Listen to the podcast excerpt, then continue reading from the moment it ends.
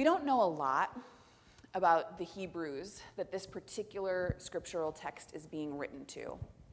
That group of people is one that appears in this text and not necessarily a lot of other places. And so we've had to guess a lot at what kind of life they were living that led to these words, at what kind of experience they were having that led to these words. But there are some things we're pretty sure of. And those are that they had a lot of different reasons why they might have wanted to stop meeting together.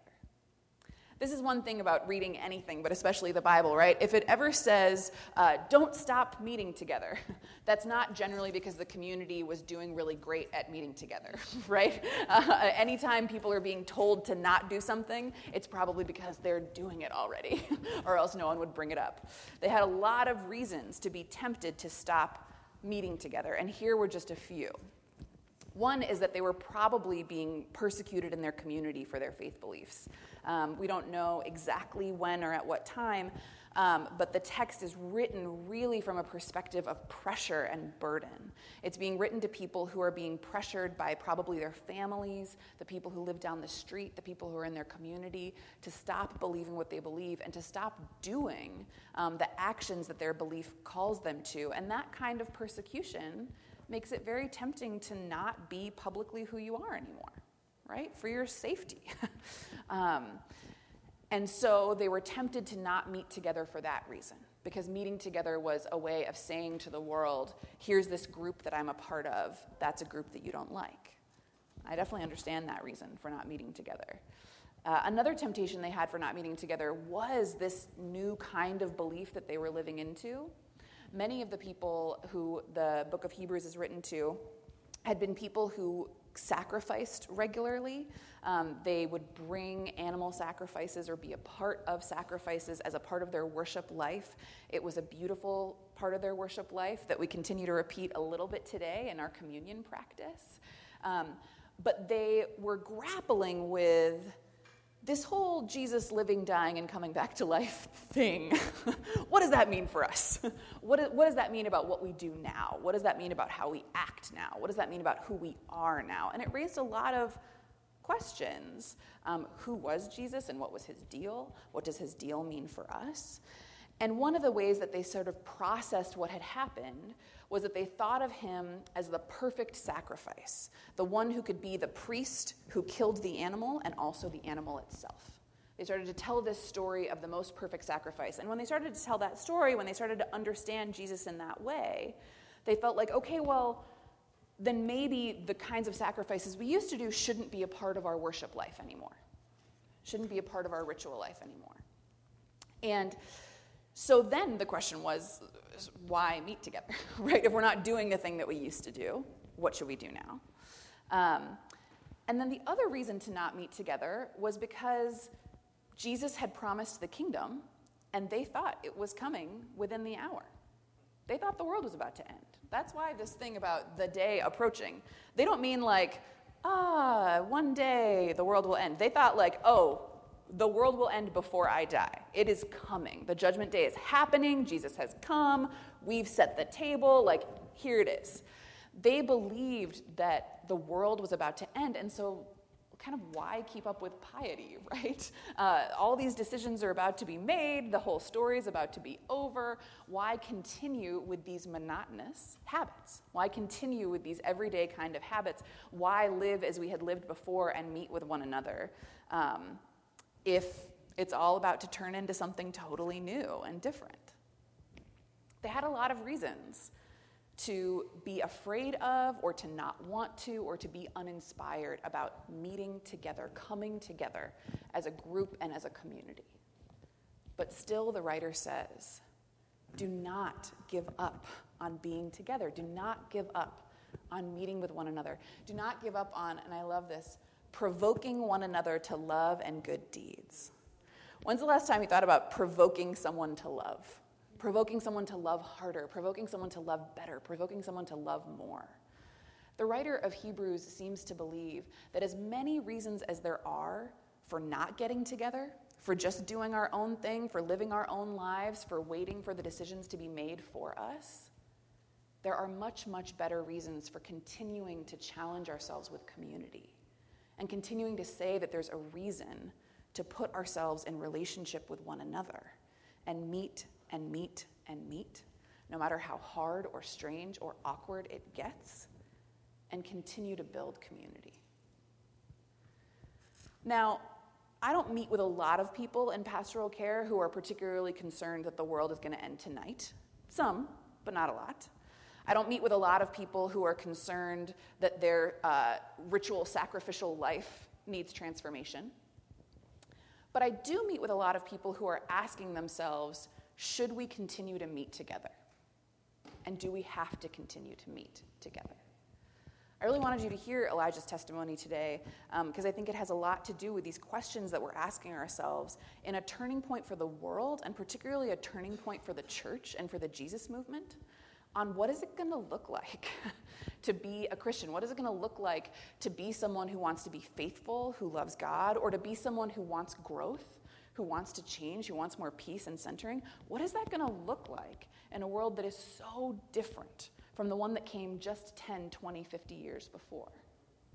And I hear from a lot of people who say, maybe what it looks like is me listening to really great podcasts about Jesus and praying at home and not putting myself into community. Not putting myself into community. Um, and I think the reasons that they say that are because the kinds of communities that the Christian church has formed in the United States recently have often been traumatic forms of community. Coming together to meet, coming together in a group, has not always been something that provoked us to love or that provoked us to good deeds.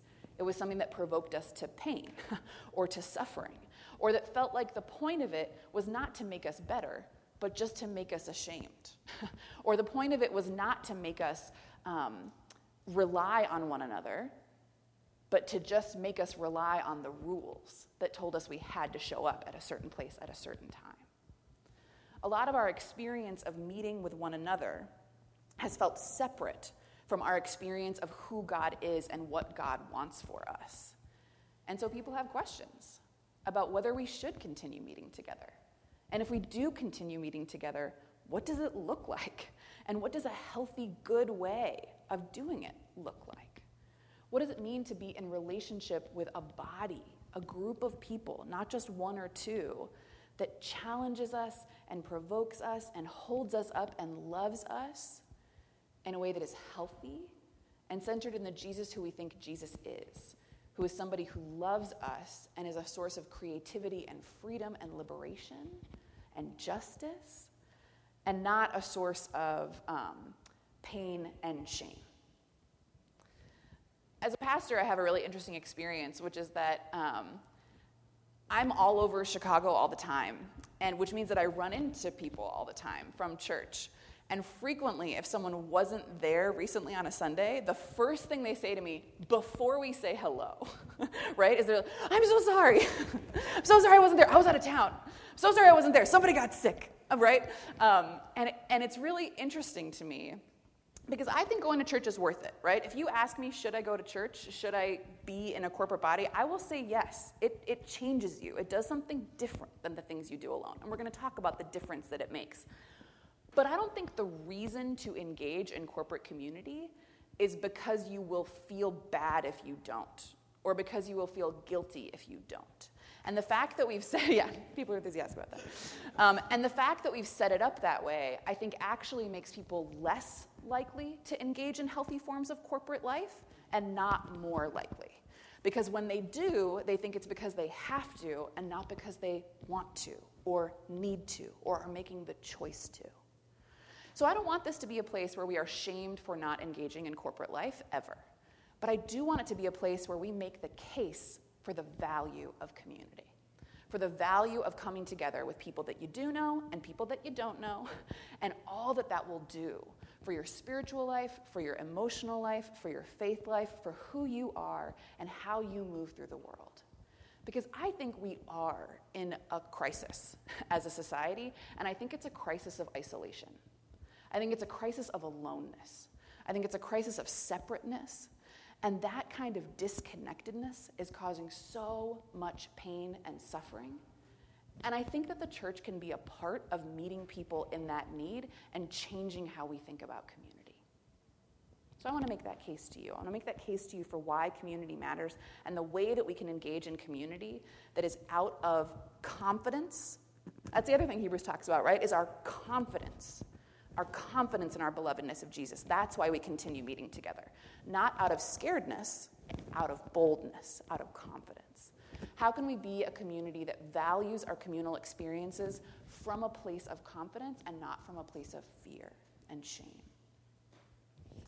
And this is how we connect to what our uh, kind of theme is all throughout July, which is learning about the Methodist tradition, which some of you grew up in, most of you didn't. I didn't. um, so, but it is what this church was planted out of and has been really formed by this Methodist tradition, this Wesleyan tradition of spiritual experience. And a core part of that tradition is small group life and corporate worship. Small group life, which in the early days, the 18th and 19th century in the United States, was called class meetings or band meetings, but now we would call small groups. So basically, anytime there was a Wesleyan or a Methodist society throughout England, throughout the United States, um, you would have your big group that met, which was called the society. At that time, Methodists weren't going to be a church, they were just a reform movement of the Church of England. So they would meet as a society to have bold, fun worship. They were the people who were like worshiping in the fields and worshiping in the bars, and they were like being really cool and out there. Um, and so they would have these society meetings that were for the big group to feel the presence of God that you only feel when you like sing with 30 other people. You know what I mean? That just like feeling in your heart and that feeling in your brain of singing with other people and praying with other people, some people who you know and some people who you don't know, and being changed by it. And then the hope was that if you were in the society that was large, everyone would also get funneled into what were called class or band meetings of 7 to 12 people. And each of those groups of 7 to 12 people would have a leader, and they would meet once a week, and they would ask questions of one another to meet one another in the depth and the grittiness and the weirdness of what was really happening in their life. The main question to be asked in those times was How is it with your soul? Basically, like, what's up with you? How are you and God? And each person would answer that question, and the idea was that they could answer it honestly and be loved and cared for by that small community. I want to read to you some of the other questions that would be asked in these meetings. Wesley, our little friend over there who founded Methodism, had a, had a suggestion of 20 questions, but over the hundreds of years that there were these small groups, others got added. I'm not going to read every single one, but um, one question would be Have you the forgiveness of your sins? So, this is the first place they would say Do you believe that you are more than the worst things that you have done? Are you still confident, right? Do you have a sense of worth and value in the eyes of God? Is the love of God shed abroad in your heart? Do you shed love where you go? Do you feel love being shed where you go?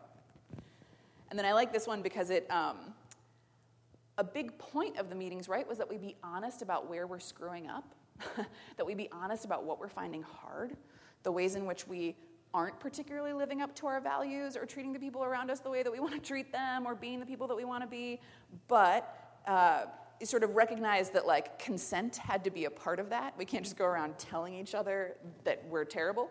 And so the question was phrased this way Do you desire to be told of all your faults? and so then I guess you could say, no, I don't. don't tell me any of them.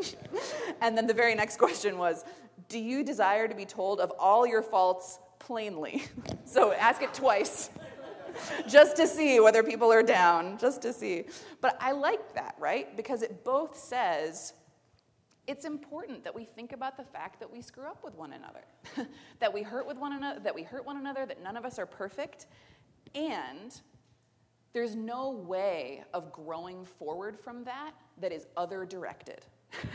it has to be an inward process. If we're going to grow from our faults, if we're going to acknowledge that, they, that we have problems, that we want to be different, the only way for that to be done well is for it to come from a place of one, being convinced that we are lovable and loved and worth it first, before all of that stuff, and that the person who gets to work on our faults and who gets to point them out is most primarily us, with the help of people that we have explicitly invited to help us do that. And so these small band meetings, um, in the beginning, we, we now wanted to have more inclusivity, but you actually had to, you would get a ticket at your small band meeting that you then could use to get into the big society meeting because that's how important they thought it was to be checking in each week. And what they would measure was not that you had been awesome, right? What they would measure was not, oh, I answered all the good things to all the questions. This week I helped the poor and prayed and like was feeling myself, right? Like the the the question was, did you show up to community? Did you have the conversation? Did you talk about where God is and who you are and did you allow people to show up for you? Because this was the other thing that these small groups would do was they would provide food to one another when people didn't have any. They would provide housing to one another when people didn't have any.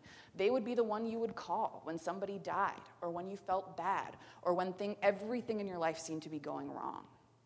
And these small groups were the core of our faith life for so, so long. It's actually out of the model of these small groups um, that we believe uh, Bill started Alcoholics Anonymous so many years ago. It was from the model of having experienced small groups like this, right? What would a small group look like that focuses on a particular kind of pain and suffering that so many of us go through called addiction? And that model still works pretty well for a lot of people today. Not everybody, but coming together in a place where you start with the idea that you are beloved and worth it, and then start to ask yourself a bunch of questions, which is, and given that, am I being who I want to be? how is my life going? Where is it at? And how can you help me? And how can I help you? And who can we be to each other? It's a beautiful model for living life together, for provoking one another to love by being loved, for provoking one another to good deeds, not because you think you have to do good deeds to earn anything, but because when you're reminded by six to 11 other people that they are there for you and that they will love you no matter what, you feel empowered and confident to go out and be a different person and try and offer something to the world. It's beautiful. It's beautiful.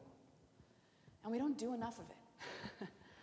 we have a lot of small groups here at Urban Village that I think actually work exactly in this way, that do exactly what we hope for from this kind of small group, but not everybody is a part of one. If you've never tried one before, I would really encourage you to do so. We're going to be announcing all of our small groups next month.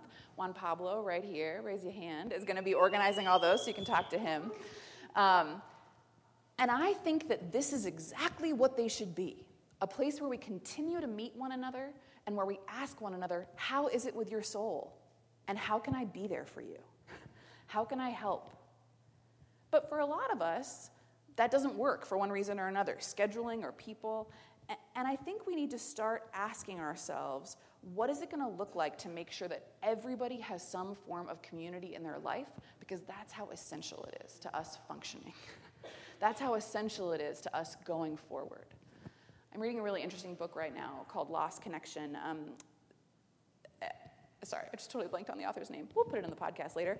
Um, who also wrote a book called Chasing the Scream, where he has experienced depression and anxiety and worked with a lot of people who are experiencing addiction and really wanted to go into um, researching it as thoroughly as he could, biochemically, right? Socially. What's the best research on why?